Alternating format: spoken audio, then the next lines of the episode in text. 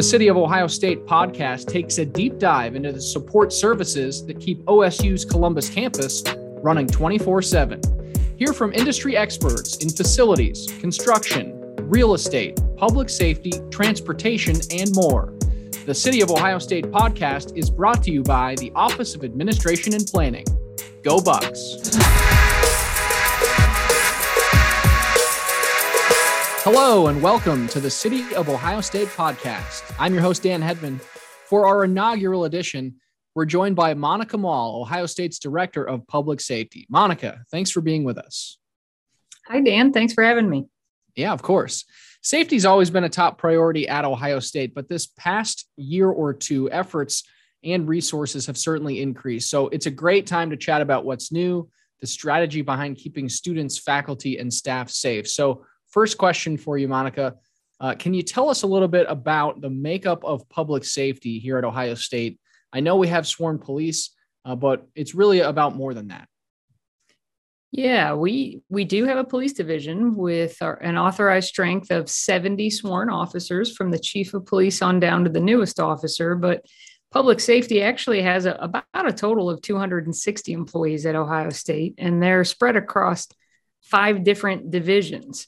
Uh, the police division, as we mentioned, but then there's also an emergency management and fire prevention division, communications and security technology. That division has our 911 dispatchers, for example. It has the alarm and video monitors that keep track of our intrusion alarms across campus and all the uh, over 4,000 surveillance cameras uh, on and off campus. And then we also have a group called Wexner Medical Center Security. That is our non law enforcement, non sworn security staff that work in all of the med center facilities. And then finally, we have Central Campus Security Services. And they are also another group of non sworn security staff, non law enforcement. And they basically cover everything outside of the med center buildings on the rest of campus. And they also recently have acquired managing the private security firms that we have employed uh, to enhance safety off campus. Great. So, yeah, a lot of hands uh, helping out at Ohio State, and that's for campus. And then as we go across the street, obviously, uh, working with Columbus Police. So, we, we obviously, a lot of times you and I will talk about uh, Ohio State Columbus campus as a city almost within a city. But we know a lot of Ohio State students live off campus too. So, for that reason, I know you have a close working relationship with the city of Columbus and with CPD. Uh, what has OSUPD and CPD done to expand patrols off campus and work together to keep people safe? I'm glad you asked that because jurisdiction can be very confusing for our university community members. That uh, Ohio State University Police has jurisdiction on anything that the university owns. And then about half of our students, though, live off campus in the city of Columbus's police jurisdiction. And we have to have a very close working relationship with them to make sure our students off campuses are getting the same, uh, off campus are getting the same safety services. And so some of the things we've done to bolster uh, our, our protection of our students off campus is uh, well our mutual aid agreement. Every three years we renew that agreement and we're going through that process right now. Part of that agreement is uh, for example something new that will occur this year is the university has some new buildings university square that are just across high street. Um, and some of our university staff uh, already in there, and then others will be moving into the, uh, those buildings soon. And so we have worked it out with the Columbus Police uh, that OSU police would have jurisdiction of those buildings. Also, we have a program through that mutual aid agreement called crime interdiction, and that is where the university uh, pays overtime to both OSU PD officers and Columbus police officers to work jointly and work together to do extra patrols above and beyond the normal shifts in those off campus neighborhoods and then also there's a provision that allows for something that's a little more permanent than those overtime patrols, which is joint patrol. And we're actually in the process of selecting three Ohio State University police officers to make it their full time assignment, 40 hours a week, to patrol with Columbus police across the street in those off campus neighborhoods. So, just to be clear, OSU police primarily on the Columbus campus, but there are times when, especially partnered with a CPD officer, they'll head east of High Street, for instance, where some students live. Yes, that is true. Whenever they're teamed up in those in the capacities that I just mentioned, they will have jurisdiction and will work with CPD. And how does that help with the sharing of information between the agencies? Well, the university has a lot of uh, support services that we can provide to students. And so when our officers are working with Columbus Police across High Street and become aware of things that are impacting our students, they can be that liaison to, to student advocacy and student life and other groups that can then offer outreach and support to our students. That's great. So beyond police, I know there have been additional non-sworn security. You referenced that earlier, but what other things has OSU done in terms of lighting cameras or non-police solutions in the off-campus area? A lot of new things in the last uh, year or so. We have, for example, added 18 cameras off campus. I mentioned we have over 4,000 on campus, and we've uh, tried to expand the, that camera coverage off campus a bit. We have nine fixed cameras that are in fixed locations. And then we've also uh, deployed nine mobile cameras that could be moved to different areas. And we deployed those based on crime statistics on where we thought the, the highest number of incidents were occurring. Um, and then, in addition to that, we deployed 20 light towers that are also mobile units to try to brighten the areas of the university district that our students live in and frequent. And we have partnered with the city to enhance their street lighting. And so they're adding lights and putting in LED bulbs, brighter light bulbs in the current light fixtures. And that's actually allowed us to take away 10 of the light towers that we had out there out of those 20. Uh, so about half have been removed because the city has improved the lighting. And we went out and tested it and made sure it was adequate. And our long term goal really is to uh, have permanent lighting improvements to where we could remove all of those light towers. And then, in addition to that, we have deployed license plate reader cameras, and we have over 60 of those now out in the university district. And we have engaged in a trial period with that company where 60 days, uh, we're, we're given 60 days to take a look at the effectiveness uh, of those cameras. And so all of those are things, examples of other security technology in addition to police and security patrols that we've deployed in the university district across High Street in the past year. Yeah, it's hard to paint with a broad brush, but just generally, all these things you're talking about, is it working? Yeah, it does. It definitely seems to be working. We again, that collaboration with the city police allows us to share crime statistics and um, we communicate daily about incidents, but then we take a step back weekly and look at, uh, you know, more holistically at the crime stats. And the three major crimes that we were most concerned about uh, at the beginning of the fall semester were aggravated assault, residential burglary and individual robbery. And as we have been tracking those three crimes closely. In the areas that we have the security technology deployed, crime's been down since we started this, an average of about 60 to 70% in those three categories. So I would say all of this, all of these added safety initiatives are, are having the desired effect.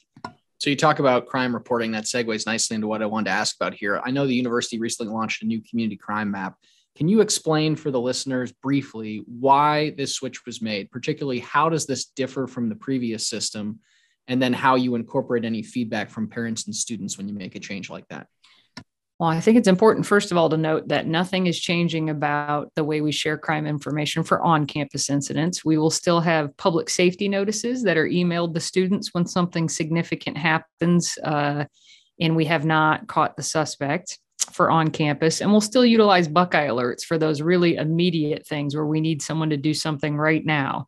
So that won't change for on campus. But what we used to do for off campus incidents is we would email neighborhood safety notices out to students and university community members to let them know about more significant crimes. Usually it was crimes of violence like a robbery or an assault where the suspect had not been apprehended yet and those would go out periodically. And when we got feedback from parents and students and especially students they wanted to see that information in more of a visual representation. They had asked for a crime map and uh, you know we spent several months talking about how we could do that and maybe replace neighborhood safety notices with something more effective uh, and we, many of us knew that the city police had a community crime map available, but we were uh, trying to figure out ways to make that more effective. So the community crime map now is pushed out to students on social media, email, and other ways about once a week. And we try to make it a one click solution. So when you click on it, the map is tailored to show uh, a one mile radius around campus. And it shows those three crimes I mentioned that we track most closely aggravated assault, individual robbery, and residential burglary. And it'll show it for the 30 day period, the prior 30 day period from any time you click on the map. And it kind of lets a student know exactly where these crimes are occurring. And it gives the whole month rather than reading one email and not really retaining the prior emails that we had sent. So we think that's a better solution. But if you want more than that, you can go in when you click on that map and show more crimes, a larger area, a smaller area. You can really tailor it to meet your needs. And you can also sign up for daily, weekly, or monthly email alerts on the crimes that you select and that you care most about. So we think it's a uh, kind of combines the old method with this new visual representation, and we think it will be more useful to students. And we did meet with student leaders a couple times to get feedback and get their input.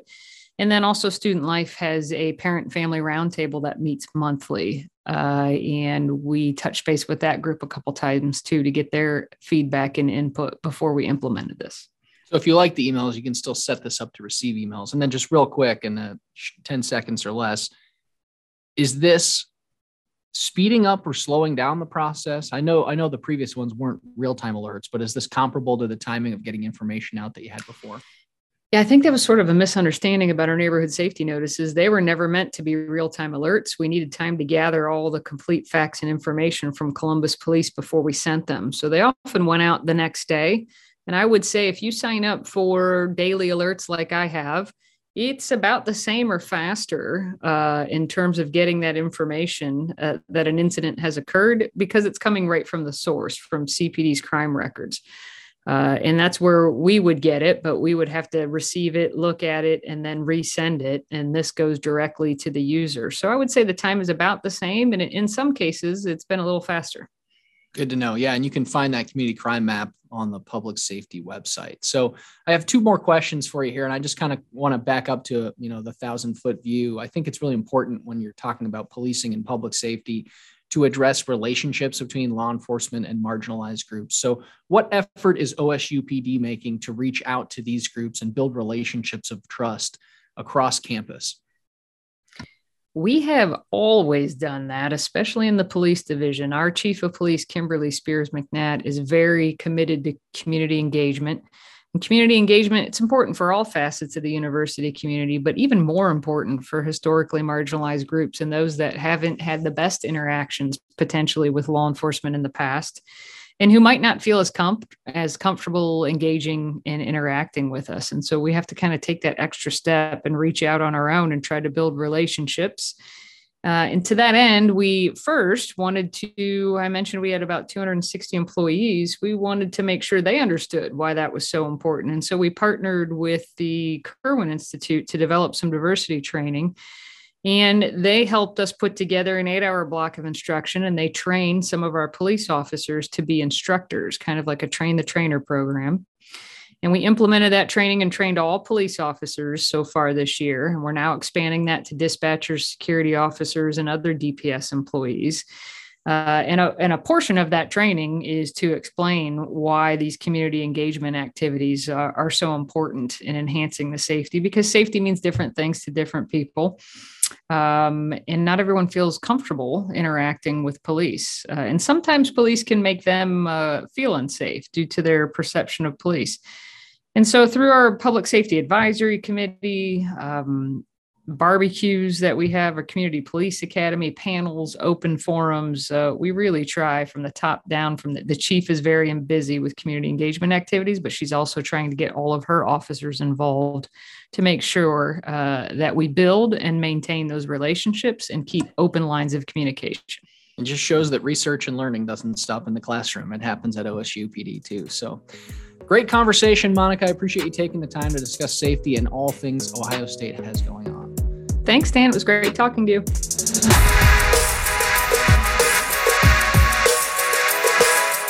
The City of Ohio State podcast is brought to you by the Office of Administration and Planning. On our next episode, we'll provide a rundown of major construction happening on campus, from a new inpatient hospital and a blossoming innovation district to an investment in the arts. Until next time, be kind and go Bucks.